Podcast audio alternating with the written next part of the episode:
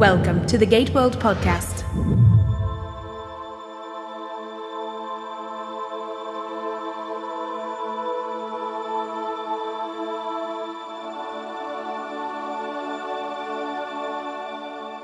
Welcome, everybody, to episode number 119 of the GateWorld Podcast. I'm Darren, I'm David. and this is the show where three nerds talk about Stargate because this week we're welcoming back to the show Diana Botsford, our very good friend and I would say all things science fiction expert. Diana, Oh. welcome back to the show. Well, thank you, David and Darren. And I don't think I can live up to that definition, but I will certainly try. How are things going? They're going good. I am really excited because Fandemonium and Crossroads Press have put out a whole bunch of the Stargate Atlantis and Stargate SG1 novels as ebooks. Mm-hmm. You could go over to Crossroads Press, and they are at five ninety nine a pop, including the latest Stargate Atlantis, the second in this post series series, uh, The Lost. So um, it's just great to see them have new life. You know, everybody's got an e-reader now, and now everybody can take two seconds to download and buy one of these books and read them. Very cool. Are they Very doing the whole the whole back catalog right off the bat? Do you know, or is it just the newer ones? No, they started first with uh, four Stargate Atlantis books prior to the new series, the two in the new series. And then Steve Savile's uh, Power Behind the Throne and My Four Dragons is where they've started with the SG1 ones. Some of the earlier ones are already available on Kindle. I actually have a couple of them on Kindle, um, and also at, over at Barnes and Noble for the Nook.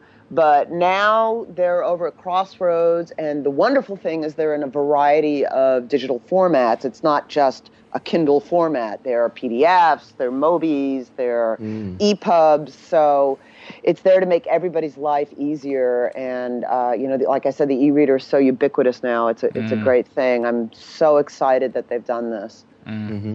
Props to Fandemonium for for doing that. And David, you've also been busy.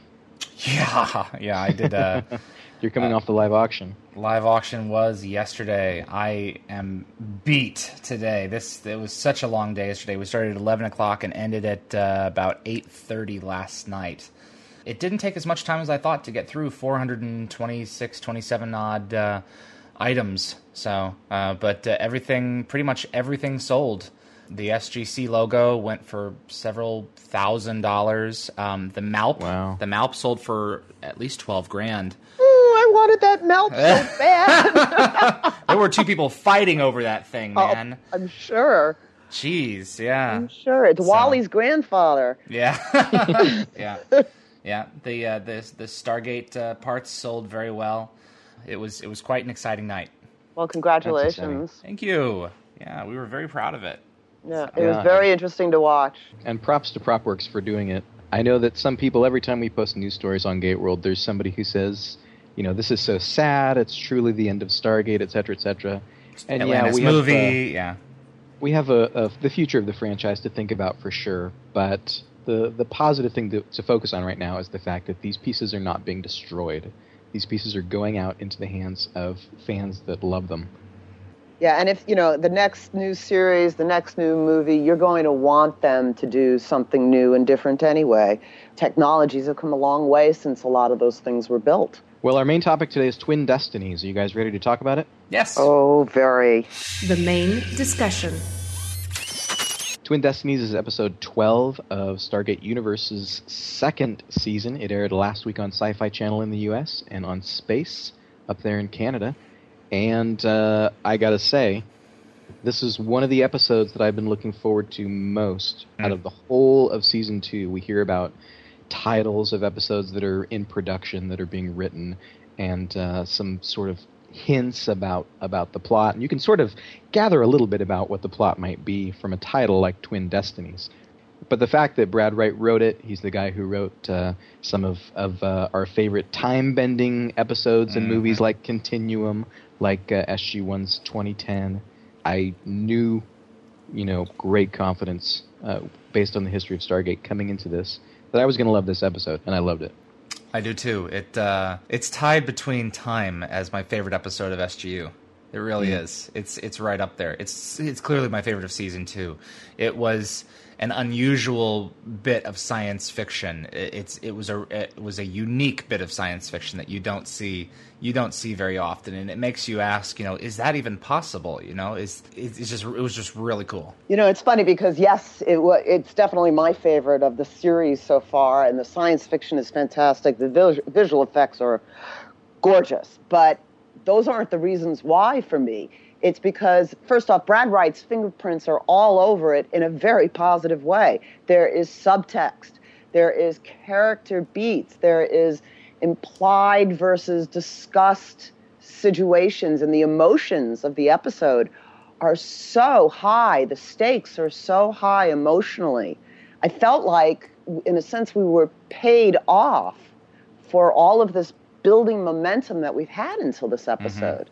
Mm-hmm. And it, I mean, and that's where Brad Wright really shines. The time stuff he's brilliant at, no question. But what he's really best at is these emotional moments, building us up to them, and then rewarding us for having watched a few episodes. And that really came through in mm-hmm. Twin Destinies. And it fits so well in where the story is at right now, both in terms of where Destiny is at you know, we have this mission, but the ship seems to be falling apart. With There's apparently no way that the ship can can sort of see the mission through because we're out of everything. And then on the other hand, sort of, this is not an episode that could have been done ten episodes ago in terms of the relationship between Rush and Young, in terms of yep. this sense of actually deciding to stay on the ship. Yeah, I mean, the theme of the episode really is clarity of purpose. That's what's really going on here. What do I, as a crew member of the ship, want to do? And that and the reveal of that is fascinating when you watch the individuals decide if they want to go back or not. What is it that they want to do as individuals and as a group? Mm-hmm. But the yeah. how many was it who stayed behind? Behind 11, 12? You know, it was a it was a reasonable amount of people, and I think they the got more than the ten they wanted. They did get yeah. more than the ten. They get yeah. they got at least eleven. Yeah, and it wasn't was, just it wasn't just people we know. There were no. people in the background that stepped over also. Yeah, yeah, yep. yeah. I was I was a little bit worried at first that as people started crossing the line, you know, it was TJ came over and then Chloe came over and then Matt came. over. I was thinking, is this just going to be all the A cast who decides to stay? Yeah, but it but you, you, know it's it's irrelevant because that timeline was going to be delete, get deleted. Though despite the fact that it was ultimately proven irrelevant, they still went ahead and showed who were really committed to the mission and who more wanted to go home. You know, I thought that was very interesting. I think it was very important, actually, to the series as a whole that they show that. You know? Yeah, well, we had been talking about the fact that now that the mission has been revealed and we sort of have some control over the ship, there's been some sort of one-off lines about about you know guys like Brody buying into the mission and thinking it's important. But we really needed a, a moment where you know you have the chance. Mm-hmm. You have a choice between going back to Earth mm-hmm. or staying here and seeing the mission through. And it was fantastic to see our characters make that decision and to actually decide. Well, staying on Destiny, even if we were the wrong people, not supposed to be here, uh, staying on the ship is more important to us. and what point. was ironic is all all along up until now, whenever Young has spoke, it's been very flat and uninspirational. And this one speech, this one time, Finally. he talks about, I know, he talks about why he joined Stargate Command. And I'm like, I'm stepping over to join you. You know, I mean, I was, I was as brought up by that as anybody else was. It was yeah. impressive. It was nice to see Young stand by Rush mm-hmm. and affirm that because because he has nothing left now. You know, he's divorced, so you know he. It, it says that yes, he does he does believe in the mission, and he, or at the very least, he's got nothing better to. He, he's got nothing to lose.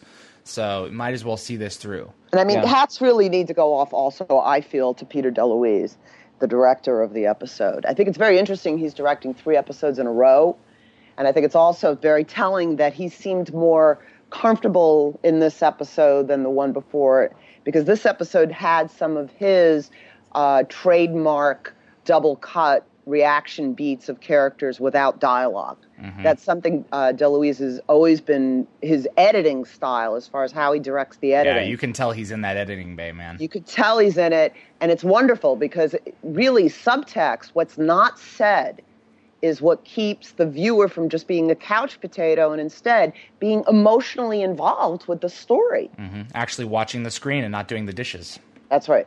Yeah. Exactly. Did you notice there was a character out of uh, out of SG One's past who appeared in this episode, and I'm not talking about Doctor Lee. No, who? Penhall. Penhall, you're with me from Orpheus. Penhall was the guy who uh, who handed Jack something. He, he climbed up over the, the ridge, and it was Peter DeLuise's character in Orpheus. And now it's it's been established that Penhall is aboard Destiny. Oh wow. Okay, that's very yeah. cool. Yeah, it's one of that's very one of cool. DeLuise's characters. Nice. So that was just a great little nod. You know, it's it's another example of, of, of the ongoing continuity of this universe. Yeah, All of it. and they went with Penhall, not with Dagwood. yeah. Yeah. yeah. Well, I mean, on the subject of continuity, I mean, you had them bring up our three the the franchise's three brainiacs prior to Stargate Universe. So there was certainly Mm-hmm. more on that as well. That's a nod there, yeah. Yeah. Right down to McKay's behavior. Yeah, I I I'll be honest, I felt like that was a little shoehorned in. It was a Yeah. little on the nose, I thought. Mm-hmm. Yeah. The, uh, I mean, it's obviously it's obviously given for fans. I mean, Eli, other than the fact that he watched the the 101 videos that Daniel Jackson recorded, he probably doesn't have a clue who, you know, Samantha Carter or Rodney McKay are. Well, he met he would have met Lieutenant Colonel Carter on the Hammond on his way to Icarus. Maybe, not necessarily. Maybe. Maybe. There's a decent chance of it, yeah. Or at least you would have heard her name. He would have heard the, the, the person driving the boat's name, so to speak. Yeah, it's that's a good question. I mean, how much material has Eli gotten his hands on about Stargate Command? How much has he learned about the program, the ongoing programs of Earth, like Atlantis and and Homeworld Command, since he's been on board the the uh, Destiny? Uh, Right. He's he spent a lot of time with these people. Surely he's heard stories. Uh, these many of these people may have served with these guys, so you know, there's there's there's probably a lot of that going on. But the thing is, is that unlike the three of them, he does not have a PhD. No, he doesn't. And you know, since I spend my days around PhDs, I can tell you there there is a significant difference, and this really defines Eli's character. Uh, you know, he's been a slacker up until now, and what it takes to become a PhD. And I mean, Darren, you're going through this now yourself with writing a thesis. There's an enormous amount of focus that you have Bunch to put into it. Yeah. Well, they are. They're numbed out by having to go through that process. And Rush even says in this episode, Eli is not an astrophysicist. And what does Eli do? Even even Eli has to admit, I killed those people.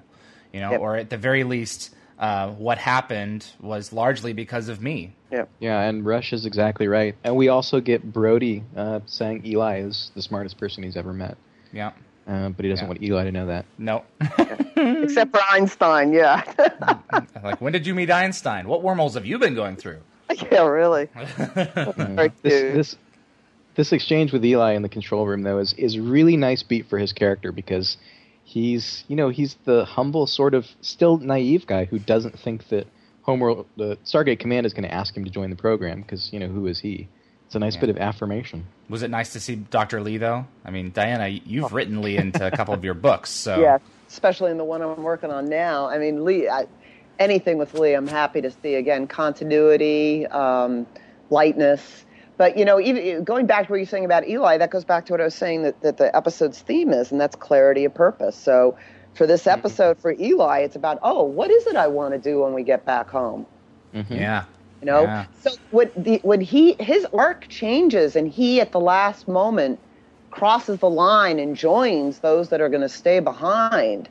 That was surprising. That was interesting. I would have Yeah, thought was that if out of any of them, he probably would have been the one who wanted to go home. You know, get out of this situation. Well, his Yeah, mother. we can Exactly. Yeah. we can talk about uh, those individual characters and, and why maybe some of them crossed crossed the line, and we have a, a voicemail on that topic. Um, but first, good. just on Dr. Lee, let me say this is actually continuity within SGU itself. Because remember, Dr. Lee has been on SGU once he before. has. In, in Yes, the he pilot. has. Yeah. I don't think he had any He speaking was- lines, though. No, but in the pilot, he was on stone duty, wasn't he? He was Yep. sitting in the chair waiting for Mhm. somebody to connect to him, and Yep.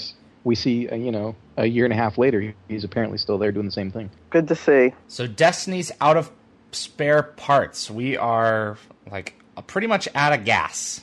You know, this this uh, this ship is damaged in ways that we cannot imagine, that we cannot comprehend. It, even if they do get all the parts that they need, you know, they're they're going to need to really figure out how to use them properly. I mean, even even mm. Brody says, "I don't know what this is, but we need it." You know, it's mm-hmm. what makes it go. so, flashback to yeah. the Pakleds. Can you make us was, go? Was that a Pakled reference? I wonder. yeah. It was Brad, so I assume it was. Yeah. yeah. He's a Star Trek fan. Yeah. No, I mean, but it made sense that uh, they've been through several really hardcore battles. Things would be worn out. They barely understand how the thing works to begin with. So it made sense that they got to that point at the beginning of the episode. Yeah, we're down to our last everything. They yeah. they say, and mm-hmm. I think I think Diana, I think it was you who I saw online last week reference Brody and Volker are like the Rosencrantz and Guildenstern. Yes. Of Destiny. That's yes. brilliant. That's so yes. brilliant. Yes, they are. They're wonderful, and it was a very smart casting move and writing move to keep that energy going between the two of them. Yeah, I mean, if you don't if you don't know the Shakespeare reference, you can also think of it as the the old the two old guys in the balcony on the Muppet Show. oh, uh, Waldorf and um, Statler. Statler. Statler. Yeah. Yes. Oh! yes, exactly. it's the same thing. The two ones off to the side, you know, making the comments that no one else would ever dare say. So uh, the mission is is over. The ship is about to fall apart as as Telford passionately puts it later, there is only the day when this ship dies. That's a good That's line. what you're staying for. And Eli offers us another choice.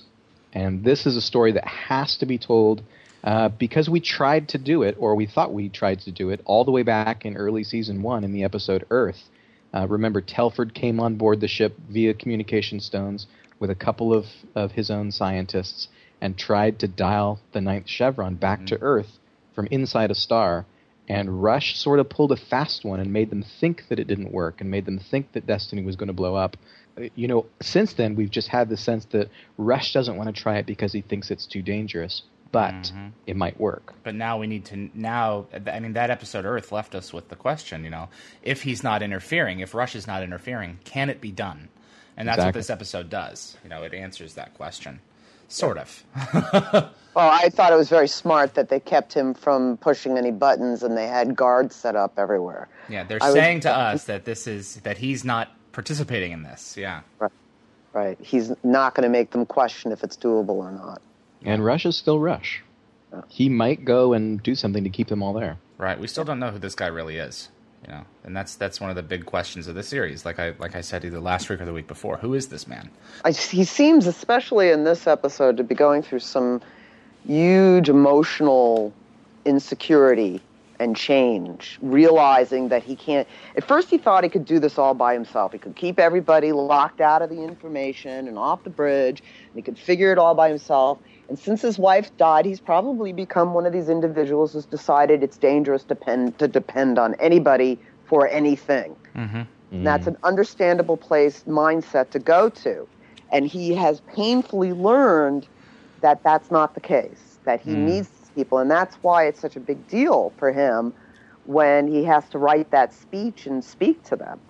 Yeah. Mm-hmm. Even the opening words, my friends, sound my very, friends. very hollow you know, there's that long pause, and I'm like, ah! crickets. yeah, but then he goes on to say, okay, maybe not friends, but we've been through something together. We've yeah. been through adversity together, and that's big. Yeah. You know, and then I mean, what Young gives him in that episode is huge. Yeah. Well, he basically hands them the megaphone, you know, and says, "Okay, you talk to them."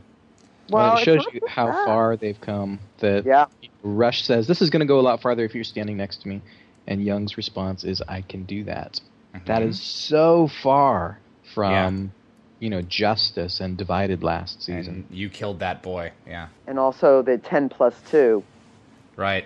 You know that he's, of course, he's going to stay there, and the way Young delivers that is just, of course, I'm going to be here. Of course, I'm going to do this with you. Um, yes, I see that it's important. Yes, mm-hmm. I recognize you, is basically what he's saying. Mm-hmm. mm-hmm. So um, it's big. I'm, you know, I mean, you see moments like that, and you're like, oh, why doesn't the show have a third season? This is brilliant. You would, I, I would never have thought that Rush, that that Young would have uh, stood toe to toe with Telford. I mean, said, you know, David, we don't know that this ship is on its last. I mean, that that this is all for nothing. You know, yeah. The the first leg of this was figuring out what the ninth chevron did. Now that that's done, maybe maybe we are equipped to to answer this uh, this question about the universe that this this ship uh, is out here for. I mean, apparently, like we found out in the episode, it was a million years ago, which is just another problem to add to the, the to to the the timeline of Destiny. And apparently, it took an, an entire generations of ancients to build it. Yeah, Yeah. yeah. That was Yeah. an interesting new nugget of information that apparently Rush seems to think that uh, a generation of ancients did this. Yep. Mm-hmm. Well, and that it was important information. You know, from a character perspective, I think it makes sense that Young is now at this point where he's siding with Rush and not with Telford, in part because of Rush sharing with him the nature of Destiny's mission. In a certain sense, what Rush has done for Young is giving Young purpose again. Mm. And that's very similar to the SG1, well, the Stargate movie and SG1, Daniel Jackson giving Jack O'Neill purpose again. Mm-hmm.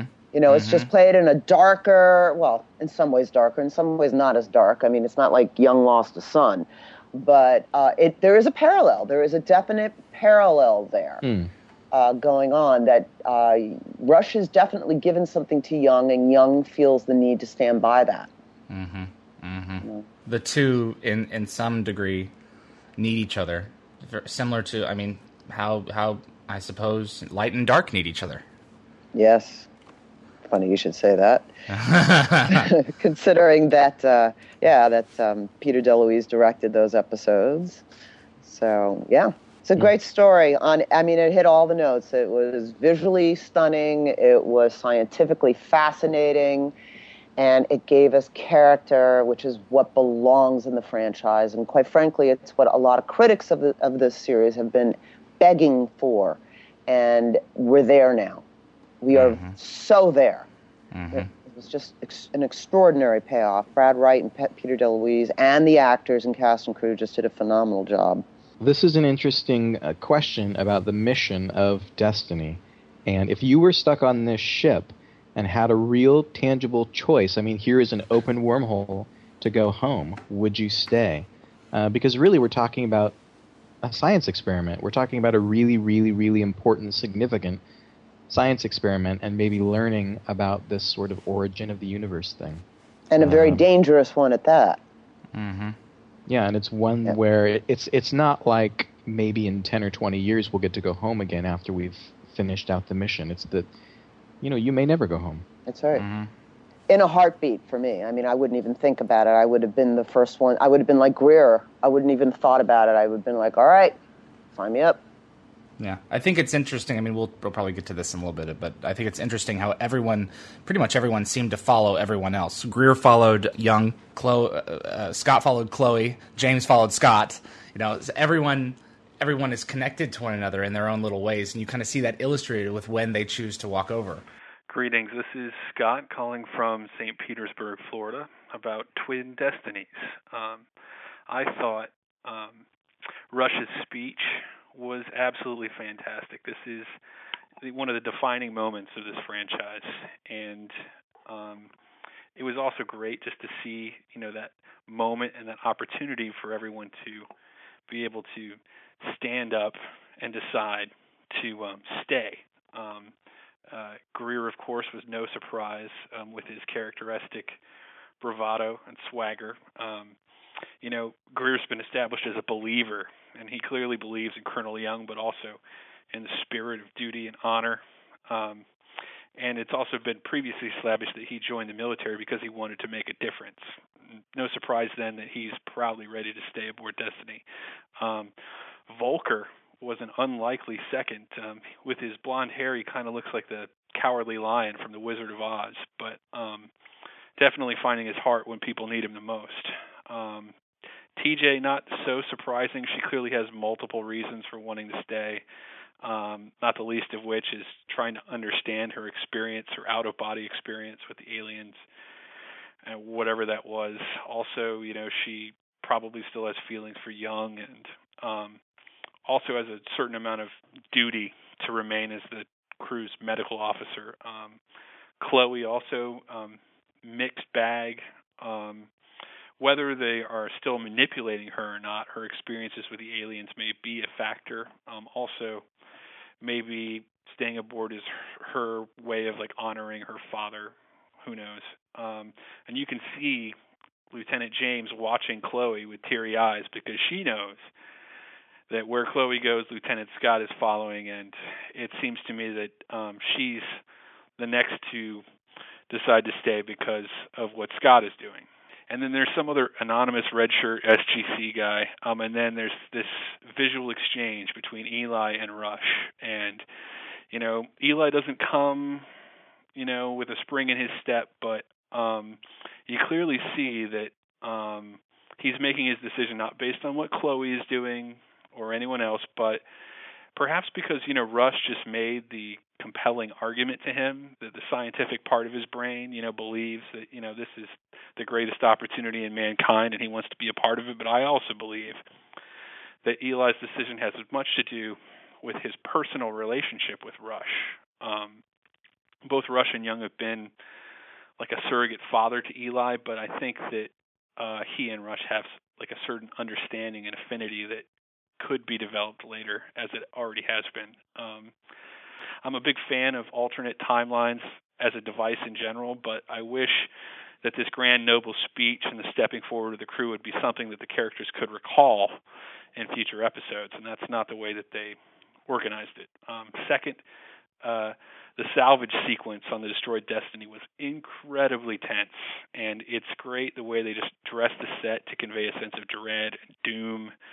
And I was convinced that we couldn't trust the older Rush at all. I thought that um, this was some sort of ploy to strand the crew on the ghost ship, and it turned out not to be the case. But I thought it was going to go some Event Horizon type direction for a minute there. Um, and third, again with the speech, as delivered and performed by Robert Carlyle, it's amazing. Um, and I think the irony is not lost on me that it not only sounds like a character making the case for Destiny's mission, but also for the writers making a case for the continuance of the show.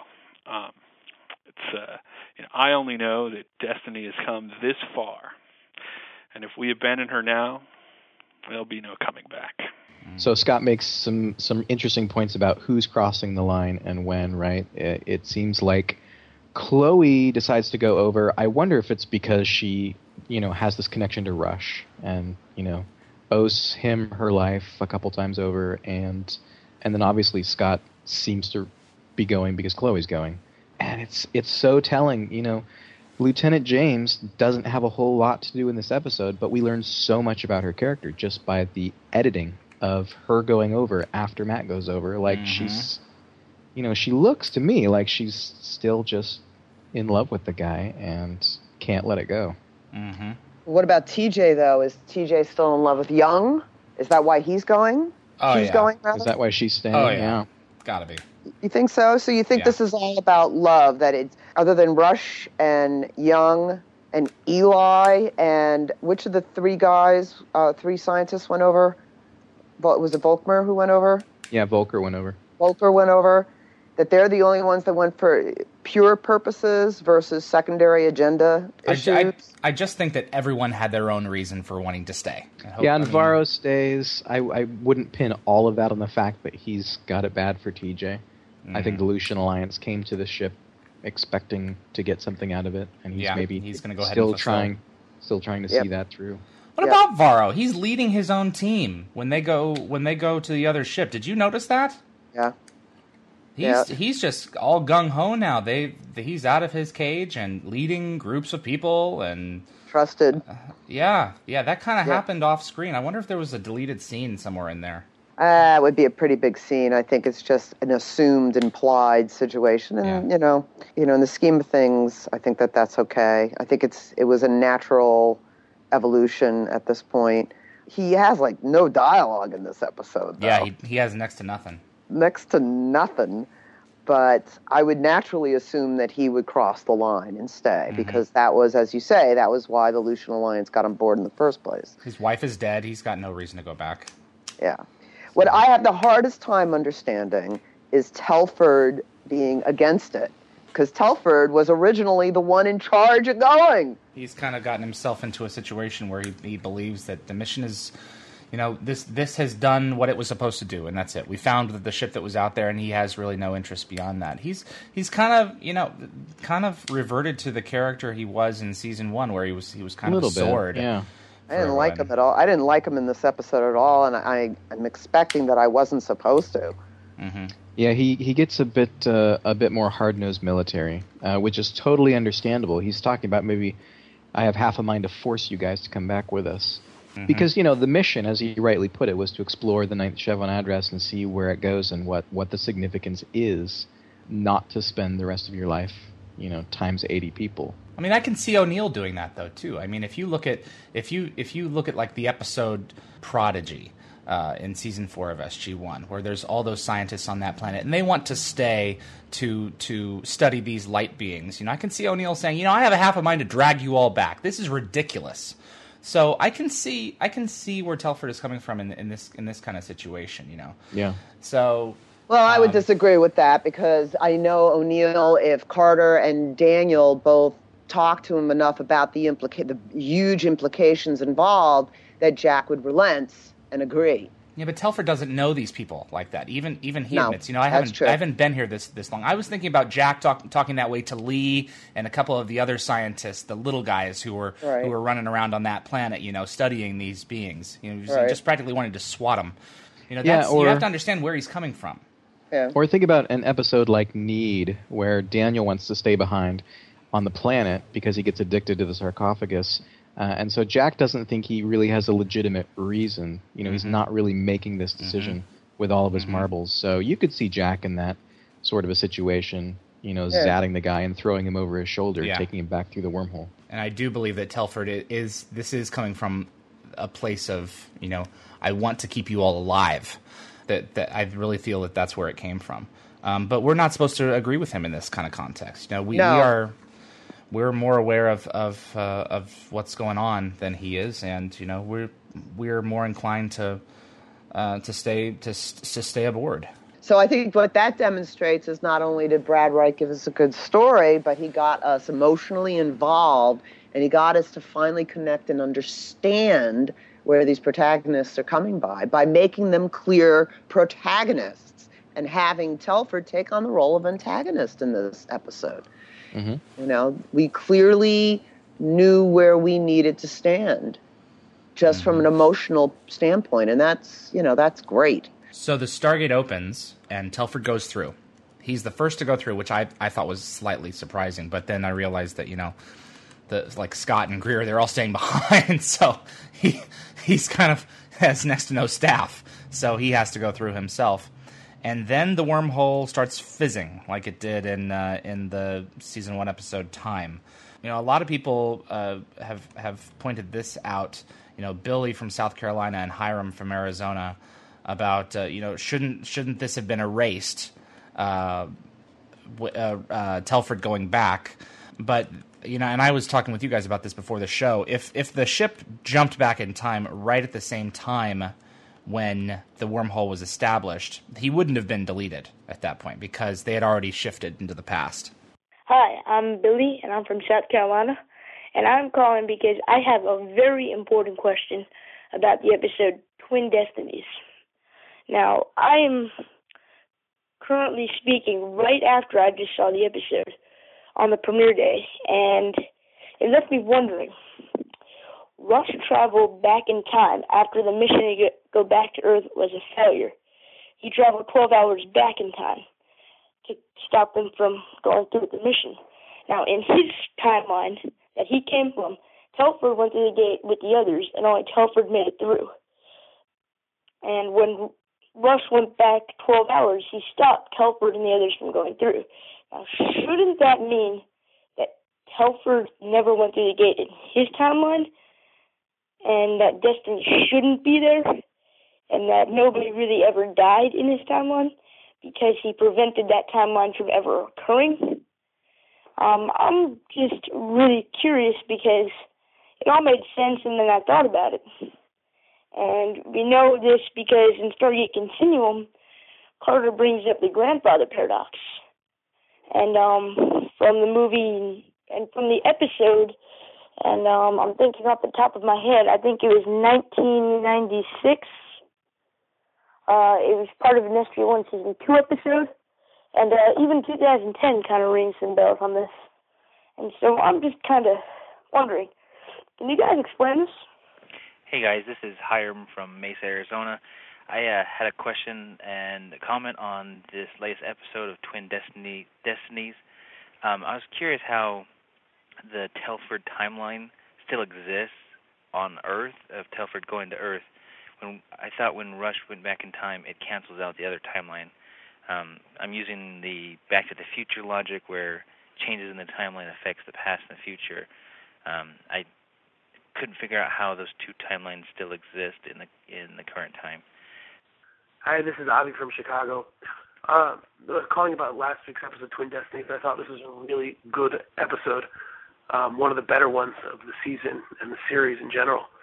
Um, we got to see some very important um, points, character moments, in that we see that um, Rush's true purpose, his ultimate um, ends, is the gathering of knowledge that his final act, uh, time travel rush's final act, is to sit in the chair and download all the information into his brain. Um, we also uh, got to um, hear a nice little, you know, shout out to the other um, shows, in that when uh, they're in the fla- in the flashback when they're speaking about um, Eli joining Stargate Command, um, TJ and Lieutenant James mentioned the fact that um, he'll be up there with the other brainiacs at Stargate Command, um, like Colonel Carter, um, Daniel Jackson, and then they have this little dialogue about how, but that creepy guy um, who keeps on staring um, in Rodney McKay. The major quibble I had with the episode, though, once, you know, taking into account the fact that um, the worm, the, the in the the solar flares create with connecting with the wormhole could create a time travel loop. Um, for the actual wormhole itself, and then you know grabbing hold of it, grabbing hold of the whole ship and grabbing the ship in, into the loop itself. Um, but then you have a time travel paradox because once you once Rush um, makes contact with the other ship, with the other Destiny, they never went through the gate, so that time travel never occurred. Um, and then Telford should not be sitting on the other side of the on the other side in um, the Milky Way galaxy, um, sitting there. And for that matter, Rush should kind of vanish too, as we saw happened in uh, with in uh, Continuum. That the whole that when you go back in time enough, um, and you change events in the past, um, the events change in the future. Um, and they, you know, physically. So Rush shouldn't have been there. We shouldn't have an extra shuttle. Um, and there shouldn't be, for that matter, there shouldn't be another Destiny floating there to um, salvage parts from. So um, hope look forward to the next episode. I hope it's as good as this one. We've got these three voicemails from uh, Billy, Hiram, and Avi, and there's some similar questions, which is how does this whole time paradox, temporal, wibbly wobbly, timey wimey thing work? I think that the first thing that we have to recognize is when the time jump happens. And I think the time jump happens as soon as the wormhole is established. And it happens mm-hmm. to the wormhole and it happens to the whole of Destiny. You know, they jump back around 12 hours into the past. And so when Telford goes through, he's going through to Earth 12 hours in the past. Uh, and Rush is sort of hanging out waiting mm-hmm. for Destiny to show up again. To show up, which it does. Well, I don't. I don't think he knew that, that it had time shifted into the past until that had happened. Until he saw them on their sensors. Yeah, I don't think he left. was. I don't think he was waiting for anyone to show up. I think it was just that they did show up, and he's like, "Oh, mm-hmm. now," and then he figures it out. But as far as there being a twinning that happens, it's like a hiccup. You know, mm-hmm. it, it, it's a hiccup that, as Rush says early on, in regards to the the type of quantum mechanical forces taking place inside a star that are so unpredictable, it's possible in the realm of the Stargate franchise and rules that have been set down and established and reinforced now for how many years? A long time. Yeah, it's very consistent time. with the way that Stargate has done time travel. Uh, yes.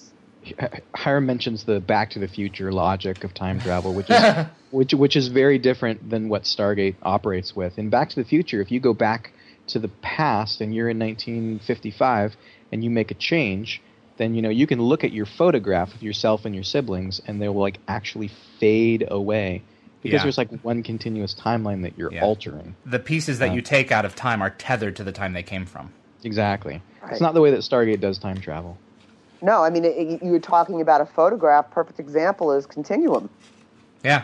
It's the perfect example. At the end of the movie of Stargate Continuum, that locker door swings back open, and that Mitchell's locker door swings back open as the young Mitchell struts off with everybody else for lunch, courtesy of Jack O'Neill. And it's the Mitchell, what, 70 years back in time? Yeah. uh, 60 years back in time during World War One or two, when the Stargate was being transported on that cargo ship. So yeah, the photograph does not fade. It does not disappear. It is. It stays. And quantum physicist uh, Michio Kaku, who's the guy doing these these Sunday Firefly uh, science narrative pieces on the Science Channel, he has a whole book on the subject of time travel, and it fits very closely to Brad Wright's vision for it, where it's like hiccups, or like if you were to take a, if you've ever made uh, animals out of balloons, uh, where you know you would squeeze uh, one section, you would rotate it around, and you had then you have its nose, and you'll have the ear and all that. That time and the universe and all that there is is like that.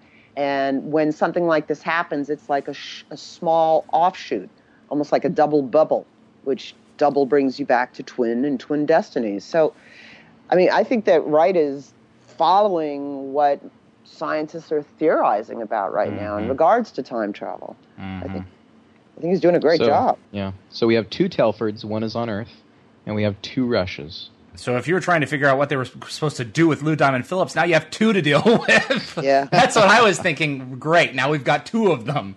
Yeah. You know, Yeah. you've got this huge obviously- actor who's I'm sure not cheap. It's, it solves our problem that we've been discussing on the podcast in a brilliant way, which is Lou Diamond Phillips is, is presumably uh, too big and too expensive of an actor to make a series regular. Right, right. So we've we got to get rid of him some way. How do we Uh, put him were back on the shelf without killing him? speculating that uh, it might just be time to kill him off, uh, but that's a that's a pretty big tool to, to take out of your your writer's arsenal. So Although nobody it's ever really dies in science fiction. Yeah, right? sure. But still, it's all but- been done, you know. But this hasn't really been done, which is what The is way so that the cool writers do this. it is just Yeah. brilliant, which is that we get to kill off Telford and Keep them. get him back to Earth Yeah. and, and keep him. Yeah. Mhm. It's very Which, clever. I mean, after you find out that there's another one out there, and that there are two rushes, it the, one of the things that are, is made fairly clear is okay, something has to happen to these two these two spare parts before the end of this episode. You can't. I mean, you can you can bring two transistors over into into Destiny, but you can't necessarily bring two rushes over because that'll be cost prohibitive because both rushes will be in all the scenes, all the subsequent scenes throughout the rest of the series. And it would be very confusing. It would be very confusing. They'd, they'd have to call them Old Rush and Young Rush, you know, Yeah. and they Well, they start yeah. to a little bit Yeah. yeah, Rush refers to his younger self at one point. by twelve hours. he says, My younger self says this. Did either of you guys wonder if they might actually keep one of the Rushes or one of the Telfords for a few episodes? This is something that they did in Farscape. They twinned John Crichton, and when everybody expected that he was going to be killed off in this one or the next one, they Really, kept him Yeah. around for really, It was a big deal. episodes. It's a Yeah. very big deal. I did not know that. There were Yeah. two of them for, for most of season three. Uh, they split them up pretty close, pretty uh, pretty quickly. Oh, So they had two storylines going. One was on Moya, Right. and one was Okay. off on Talyn. And and actually, Sarah Michelle Gellar is about to do something with twins, where she's going to be uh, the pilot's being shot now, where she's going to be playing two separate characters that are twins of each other Wow. throughout the series. She's going to have to do double work. So I hmm. mean, it, it, it's been done, but I do. I, I mean, I do think this ending that they did in, in Twin Destinies was a much more organic. It was like part of Rush got to do what Rush has been. Th- you know, Rush has been thinking about this Yeah, all let's use the chair. he knew let's exactly the where to go to find him, didn't he? Yeah, Yeah, Because yeah. he is him. Exactly. He is If- him if he- exactly. If the instinct, the the one thing that you always wanted to do, was strong enough and far enough apart from all the other things that you wanted to do, should this situation arise, he he, he knew it. Yeah. And but I guess my real question with that would be, what do you guys think was the motive for doing that? Because he could have gone back to the other, the younger Yeah. Destiny. So what?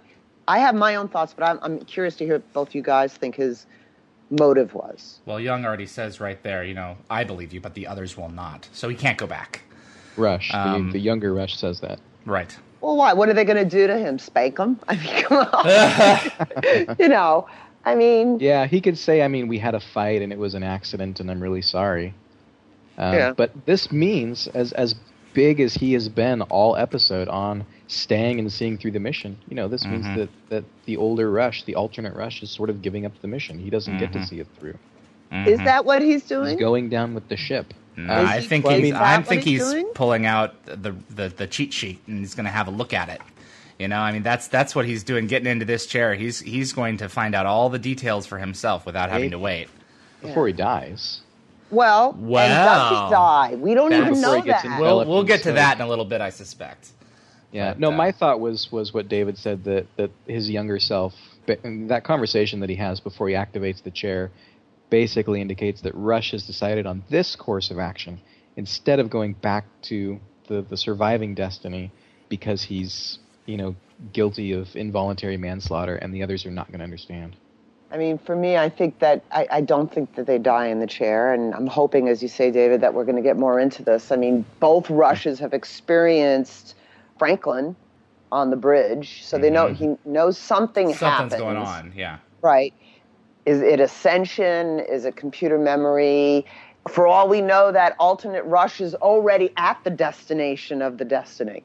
or he went through the gate um, while Scott still had it open. He had already he had already become whatever he becomes that missed, and uh, and and is now aboard our ship um, without us even knowing it. Yeah, that's, Or, or we didn't see Destiny blow up. We just saw it go back into the star, and we know that this ship is designed to be reinforced by by these by these stars. So, I mean, we don't we don't know what kind of damage she sustained. Maybe she couldn't. But all I'm saying is something happened, and it's going to have repercussions, or it should have had repercussions. I, I think that what we see in this episode is setting up something in the season finale. I really do. I think I that hope would so, be and I- wonderful. Yeah. I like the fact that it is ambiguous that you don't see Destiny go up in a big ball of Mhm. fire. Something happened there. Yeah, and um, the fact that uh, we've been talking about this uh, Will Decker comparison with uh, Star Trek One, the motion picture. Um, that's sort of what this Rush does at this point, is he sort of merges with the machine, and who knows if he's gone forever? Who knows if he's, you know, maybe he is possibly able to be not only uh, incorporated into the ship, but then wirelessly transferred over to the other Destiny. hmm It's cool storytelling, and it's you know what I was I, I wanted to remark on is how seamless the double effects are in this Oh, yeah. episode. How you know it's not like back in Point of View in season three of of of uh, SG One where they had they locked down the camera or the, the camera wasn't dynamic. You know about the around the time of uh, ripple Mm-hmm. Split effects, screen. the camera started being really mobile, and they've got it down. It is see every one of these shots you don't notice and the visual effect happening and that's i think Yeah. the whole point they've got it down to the they've got it down to a science and you don't you don't see it anymore you don't you don't see the the okay well this element is clearly a part of a separate element that's standing in front of a uh, that's standing silhouetted in front of the background you know it's just it's perfect It was with Ripple Effect that they introduced this uh, new technology, dynamic MOSYS, camera movement the, yeah the motion system camera. That uh, Well, the motion control sort of thing. camera, yeah, and they actually introduced that earlier. They introduced that uh, in Small Victories uh, back in SG One, where by putting certain um, sensor key spots on the oh floor, the red you- lights of the replicator yeah. you could move the camera and the replicators could be put in. But you know absolutely every season is building on the one before. This is the beauty of science fiction television and film. They're constantly building on their technologies. I thought the shots the, the, the doubles were quite good. I didn't think they were great to be perfectly Really? frank. No. Really I had a problem with lack of depth of field. Um, and I think part of that may have been a bad director, a, not necessarily a bad director decision, but you need a mid they needed a mid ground you had the foreground of the one rush you had the background of the other rush that would generally usually be soft focus. You needed a mid ground that was mid focus you need that mid ground level to buy it to Yeah. really buy the depth of field and i mean you know we all know in our heads how this is done so it's very hard to suspend disbelief at this point we're a jaded audience Yeah. but what makes you buy things shots like that even more is having that mid level. You have the foreground, mid ground, and background. And it didn't go back and look at those shots. There's a foreground and there's a background, but there's no Mm-hmm. mid ground. You either have sharp focus or out of focus. no Diana's mid-focus. Diana's had this argument before about, especially with Crystal Skull, when they when they Oh. introduced the giant cavern. You know, you have a foreground and a background, but the mid ground sells it. You know, Yeah. if, if they have that, um, Yeah. it just didn't work for that episode. Again, you know, that was the first time that they had ever done that. So you know, Yeah, yeah. I mean, that's why Avatar is so visually stunning. Forget the story. We won't even go there. But Avatar is so stunning because Jim Cameron knew that about foreground, midground, and background. And quite frankly, even in regular shooting without visual effects, a great director is going to have those three elements to give you a real dynamic range visually. Mm-hmm.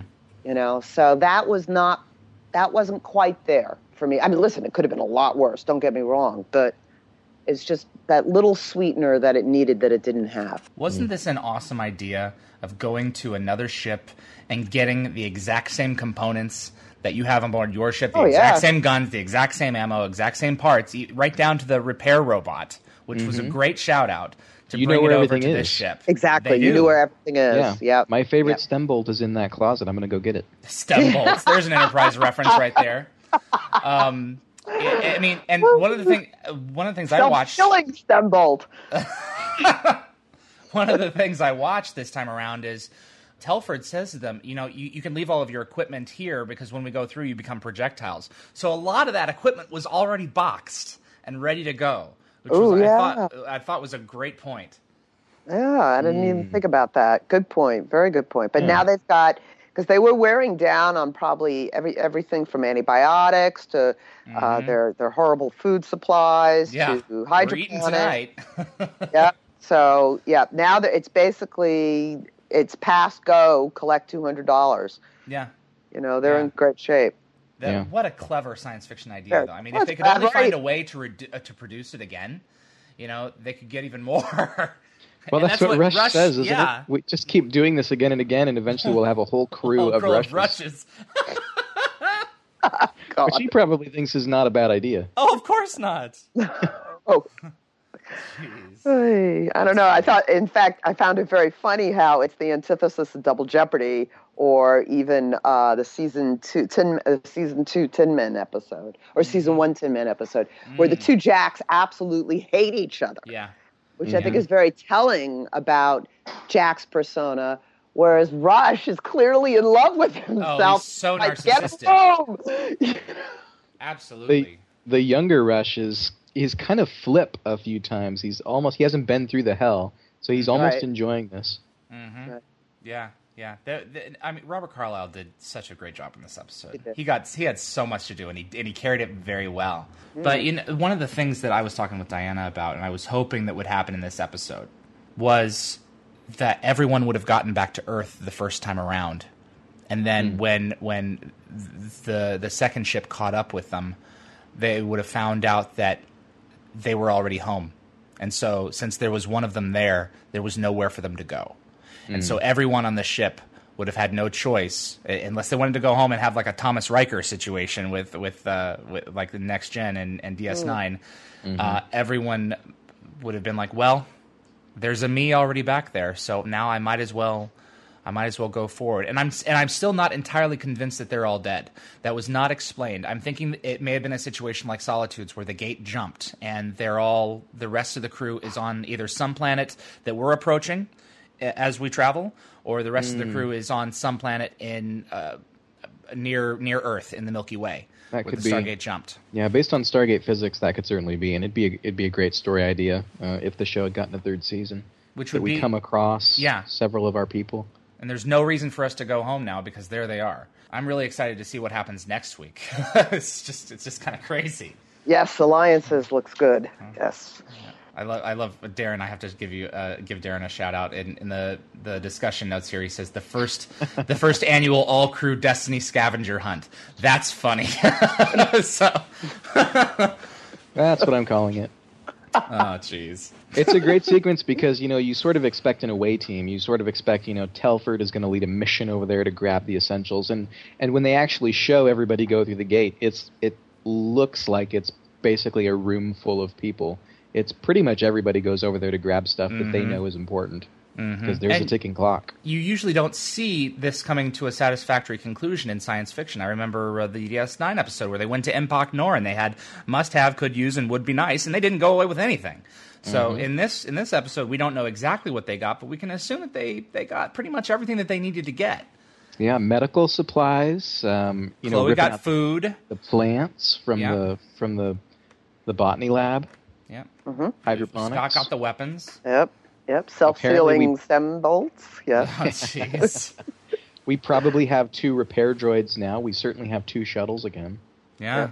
Yeah, that, that one happened without us batting, batting an eye. One of my friends at work said, "Oh, we have two shuttles again." So, Well, Rush leaves us on a very interesting question. When he's facing himself in the chair, he asks his older self, the alternate Rush, what really happened. When when all those people were trying to go through and you and Eli were like, you know, trying to balance the power flow manually to keep the, the connection established and, you know, telling everybody to go ahead and go through the wormhole, what really happened. Uh, the younger the older Rush is not willing to sort of you know, he's not willing to grant what the younger Rush seems to be suspecting, which is that he did something. you know, I never got that impression from walking away from this episode that, that he might have that he might have still done something. Diana, did you get that sense that there's a possibility that he interfered again? Well, I think it's inferred, but it doesn't work if it's inferred because why would he get so upset when he accidentally killed Telford? Yeah. It just doesn't Yeah. fit. So I And I think, Eli would have know, caught it. The first Eli would have would have caught something and said, "Hey, look at what he did." Yeah, it just doesn't fit Rush's character throughout the episode, and you know, I mean, Rush. We all blame ourselves, just like just like Eli blames himself. Maybe Rush doesn't answer because he wonders, is there something I could have done that I didn't think of? You know, if you think about the the older Rush is very upset over Telford's accidental death. I mean, he's Yeah. really upset. That guy would not have purposely killed all Yeah. those people going through. Well, remember his reaction his reaction to Telford when the shuttle bay door first opens. You killed them. You killed them. That that could Yeah. be a transference there. You know, he's not. He's no longer blaming himself. He's he's sent- Yeah. he's put his blame on to Telford. I'm not. Uh, you're. I, I think you guys are looking for shadows that don't exist. well, fine then. Be that way. John Sorry. from Tennessee has a has an interesting theory here. Let's listen to John. Hey, what's up? This is John from Tennessee. Um, calling about the episode Twin Destinies. Great episode, great special effects, great music, as we've come to expect from SGU. And personally, I think Rush planned this whole ordeal. I think the first Rush had some idea of what would happen and knew that he would get more supplies and force everyone to realize that there's no way they could dial home through a star. And he did all this and did not tell the um, second timeline rush what happened so that he could live with somewhat of a clear conscience, not totally knowing uh, whether or not he killed the entire crew of Destiny. But, I mean, honestly, to me, it just seems way too convenient um, that he didn't plan it. and uh, also, um, I was totally expecting for Telford to die because we've been talking about for the past week that Tel- he's Lou Diamond Phillips has got to be off there somehow. But anyway, great episode. So the theory is that maybe Rush planned the whole thing because he knows the mission can't continue without a resupply. So he maybe strategizes to go back in time and find another destiny and resupply. Does this Hmm. work? What do we think? I think he would have practically had to have been an ancient to figure out how to do that. I don't know if he has the knowledge to be able to figure that out. Well, also it's predicting the way people are going to behave. He's so surprised when Young says he's going to stand by him and that he's going to be one of the two plus ten. I, I, I just, I, I don't think so. I don't think so. I could see, I mean, also you have to point, you have to remember that Rush panics at first when the suggestion is made by Eli. He doesn't want anybody to leave, and then he agrees to, finally to a number. Mm-hmm. So, I it doesn't doesn't connect for me. Mm-hmm. Yeah, there's a moment during that initial evacuation in the flashback where the wormhole starts to go hinky and everybody waits. And uh, at one point, Rush sort of nods to Young to give everybody the go ahead to keep going through the, the wormhole. If he was deliberately trying to scheme to ruin their plan, I would think that he would say, Oh, sorry, this is not working. It's too dangerous. Everybody has to stay. Uh, instead of what really ends up in, in killing everybody, including all those people who had decided to stay behind, like Mhm. Young and Scott and Chloe. And the other thing is, you know, he knows certainly from from uh, his involvement with Stargate Command what goes on with solar flares and time travel with wormholes. Mhm. But um, he, you know, you just don't know. Are you going to go hundred years into the past? Are you going to go Exactly. two years into the future? Yeah. Uh, you just don't know. So Yeah. I, you can't really plan. Yeah, I mean, even in 1969, uh, when SG-1 went back in time and then tried to then use solar flares to come back forward, they overshot, Mm-hmm. Mhm. and they We were still young then, though. again. The Yeah. very young do not always do as they are told. Yeah, well, but they did overshoot, and Cassandra had to send them back. Mm-hmm. I, obviously, at least 50 years back. So that is established early on in the series too, that you can't overshoot in trying to predict the behavior of a solar flare and how it will influence the outcome of a time travel jump. It's nice when the franchise, when the whole mythology of the franchise is just kind of there in the background of, of these episodes as they're being unveiled every week. It's it's a treat. You know, and, and I was thinking, uh, you know, about Destiny jumping completely, not just through the the wormhole uh, going back in time, but Destiny itself going back in time. They introduced, as much as I hate it, they introduced wormhole drive at the end of uh, at the end of uh, Atlantis, and so the entire ship may have been sucked into some kind of a wormhole. Well, the wormhole that uh, I mean, worm as far as we know, the wormholes that exist have to do with black holes Mm. and singularities, and that sun was very viable and quite alive. Mm-hmm. So I don't know, but I mean, uh, quantum mechanic wise, we what we don't know is most of it, is all of it. So who knows? Well, before we move into our quibbles, um, some final thoughts on the episode from you guys. Uh, I was looking forward to this one more than than most episodes of, Yeah. of the, the upcoming season because I knew that it had this sort of uh, classic sci-fi element of time travel that Stargate does so well, and that I know Brad writes so well. I, is this the sort of episode that SGU needed more of instead of uh, brooding and and uh, being in bed and trying to figure out who's going to go where and what our motivations are. Um, did the show need more sort of classic science fiction stories to, to use a, a hackneyed term? Yes, that's You mean to have prevented itself from getting canceled? Yeah. Yeah. Yeah. Yeah. Absolutely. And this Yeah. is clearly the. I mean, as far as Diana and I are concerned, this is clearly the best episode of season two.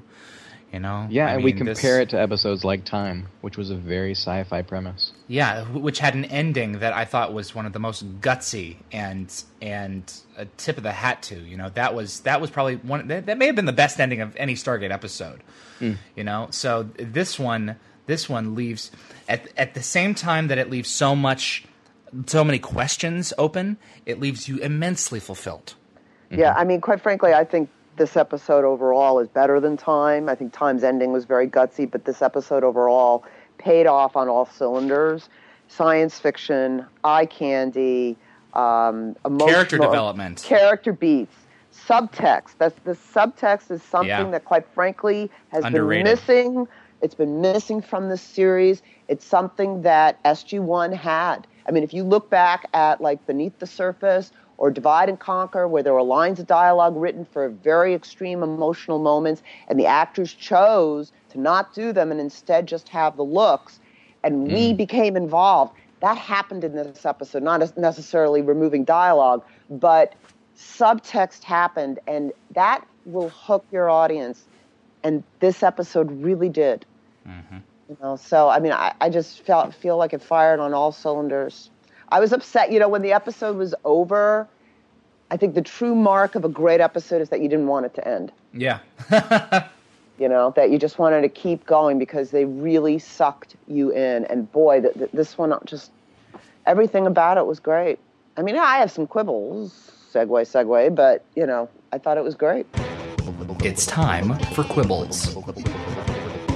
My my biggest quibble, most of them are pretty libel, pretty libel, libel quibbles. but my Little bitty quibbles. big one is, uh, uh, you know, Nicholas Rush and Eli Wallace. Frankly, need to watch more Stargate SG One. They would know these things.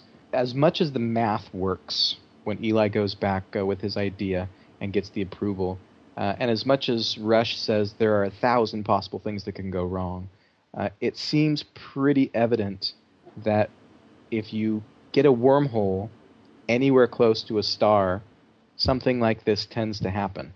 Uh, no one at Stargate Command seems to raise the red flag that that uh, dialing like- a wormhole yeah. near a star, let alone from inside of one, almost always has temporal effects. And the only exception that I can think of is Red Sky, where we had a wormhole pass through the K'Tau sun, and there was not a temporal effect on it.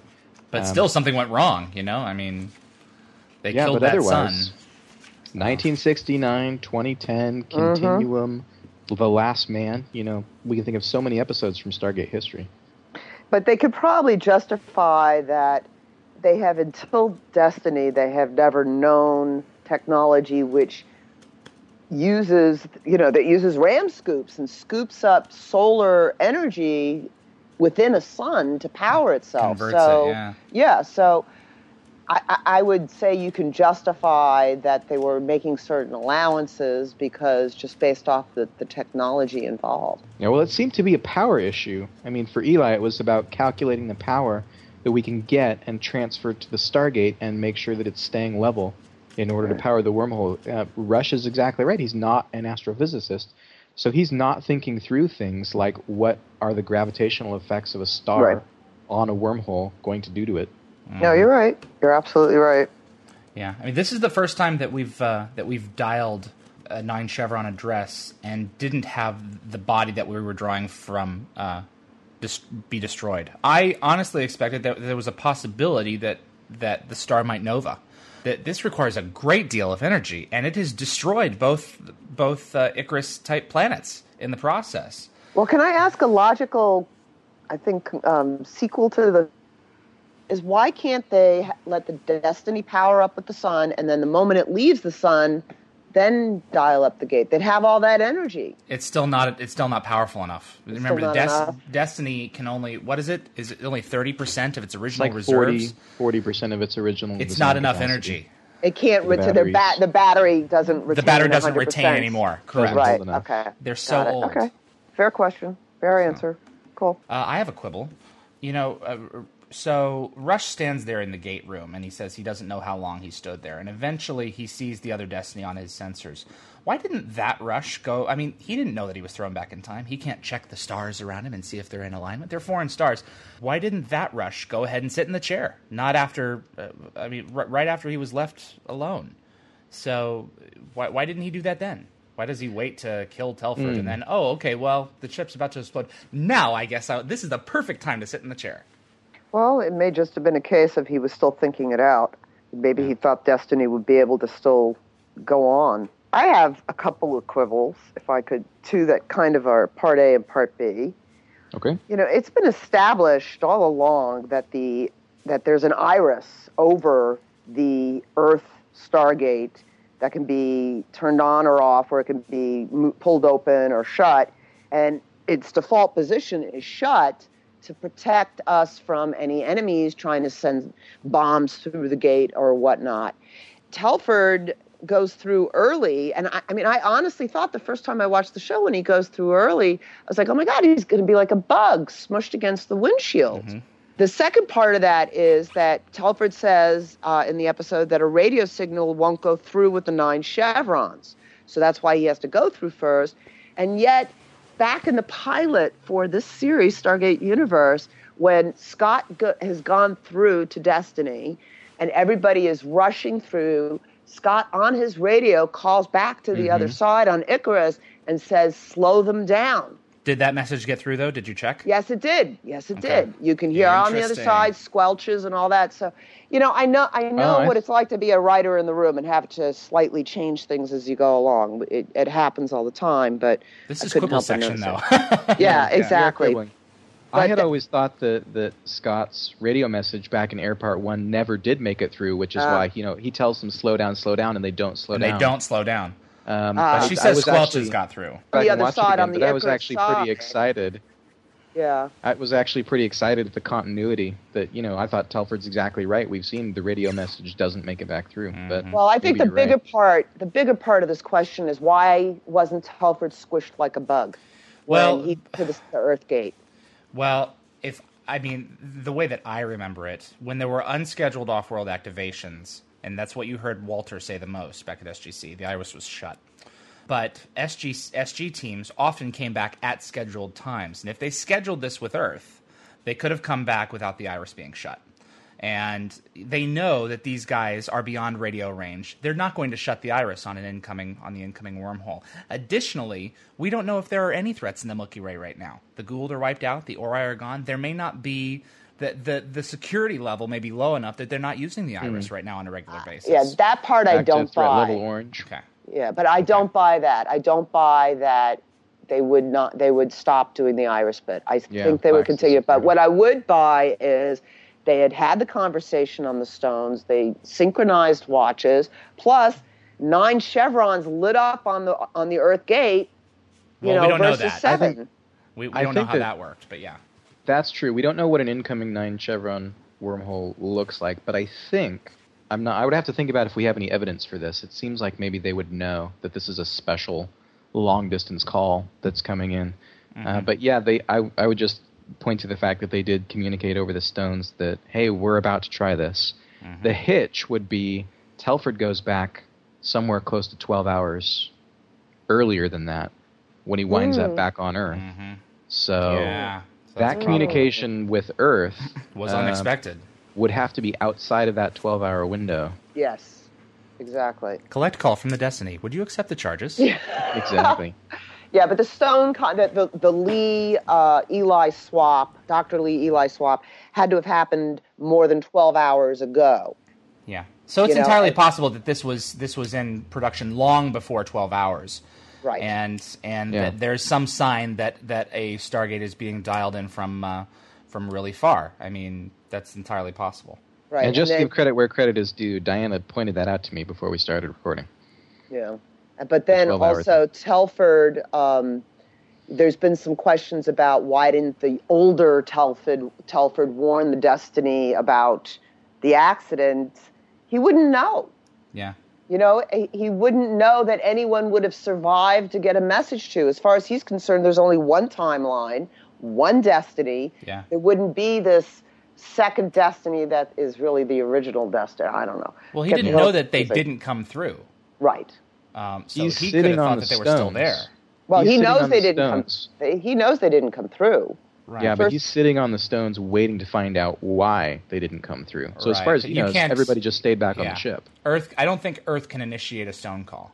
I don't know about that, but what I would question is is that you brought up a good point, Darren. If he came through and the others didn't, would he have rushed to the stones and said what happened? And would those stones be able to communicate with the other The right timeline destiny, yeah. stones? You know, so I hmm. mean, I think we're digging ourselves a hole here, folks. Well, it's you have to not think overthink it. Yeah. You know, just go with Well, it. Well, no, because he's in he's back in his timeline 12 hours in the past.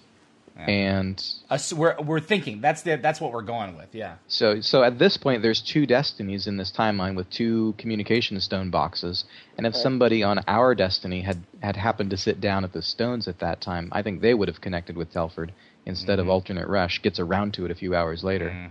The other quibble I have is uh, the the fact that Destiny is falling into the star as we're coming back, and you know Rush is running at a breakneck pace to make it back to the Stargate. Uh, Scott, it looks like, is maybe ke- keeping his arm in the in the wormhole to keep Mhm. it active, uh, and they make it through just in the nick of time as Destiny falls into the star. The risk that you run, if we remember the way that Stargates and stars work, those Stargates are really resilient little things. Uh, and and maybe the 1.0 version of the gate is uh, a little bit more destructible when it gets close to a star. But the risk that they run in doing this is that the gate is not going to be destroyed, and stellar matter is going to come pouring through the Mhm. gate behind them. Then there's no shield on the uh, on the uh, Destiny Iris, right? Or Destiny Stargate. Yeah, I Right. think didn't they have an episode where they had a shield? I don't remember one. No, But- maybe there isn't. I think No. that they disconnected the wormhole when they went through. Either it went off by itself, or someone pulled the plug on it. Yeah, maybe because he was holding it open, you know, just maybe a few seconds past the 38 minute window. Yeah. Maybe there's a, a bit of confidence there that the wormhole is going to shut down.